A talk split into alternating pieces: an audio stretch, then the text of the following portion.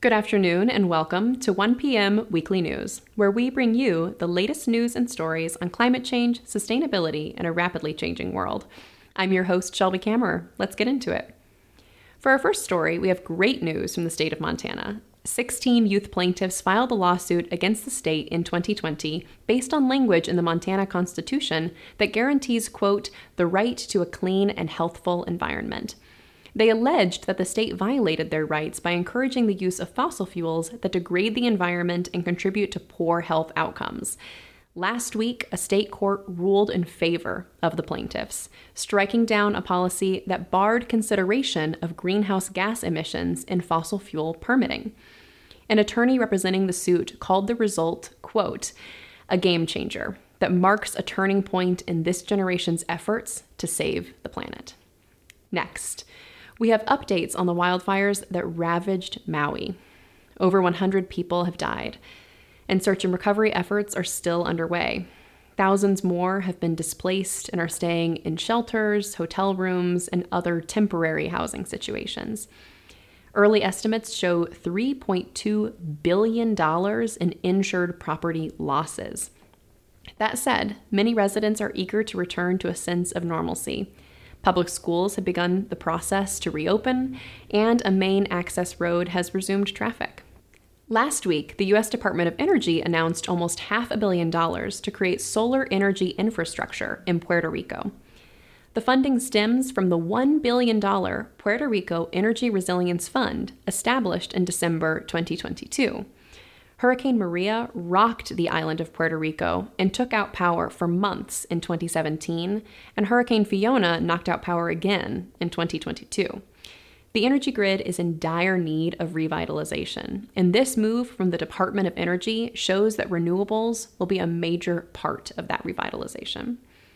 Next, the US passed the Inflation Reduction Act one year ago. The law aimed to address issues like drug prices, corporate taxes, and climate change. Since then, over 100 new clean energy manufacturing facilities have been announced. Worldwide, investors are contributing funds to US based green energy systems like solar and wind. And government agencies have set new goals and enacted regulations to reach climate goals. Still, as of April 2023, polling showed that 40% of registered voters didn't know about the Inflation Reduction Act. There's certainly more work to do to spread the word about the impact of the legislation and what it can mean for everyday Americans. In related news, the US based Heritage Foundation has already developed a proposal to push back on climate progress should a Republican be elected president in the next term. The proposal, called Project 2025, was written with collaboration from a variety of right leaning groups and organizations. The project's presidential transition guide includes a chapter specifically for the Department of Energy that recommends the elimination of three different agency offices that contribute to green energy transitions, and it proposes cutting funding to the Grid Deployment Office. The 2024 election in the US will be critical to determining if the country can continue to move toward a greener future or put climate deniers in state and federal offices. Meanwhile, the United Nations has concluded the removal of over 1 million barrels of crude oil from an abandoned supertanker off the coast of Yemen. The total cost of the cleanup effort is more than $140 million, and it took two years to fundraise for the project. $20 million is still needed to remove the final 2% of oil remaining and to conclude cleanup. The removal of the oil will prevent potentially catastrophic leaks or even explosions that would have led to the closure of all ports in Yemen and surrounding regions. That would have cut off vital trade, including food and medical supplies. Finally, 2023 marks the 50th anniversary of the U.S. Endangered Species Act. The law legally protects threatened or endangered wildlife and has contributed to conservation of countless species.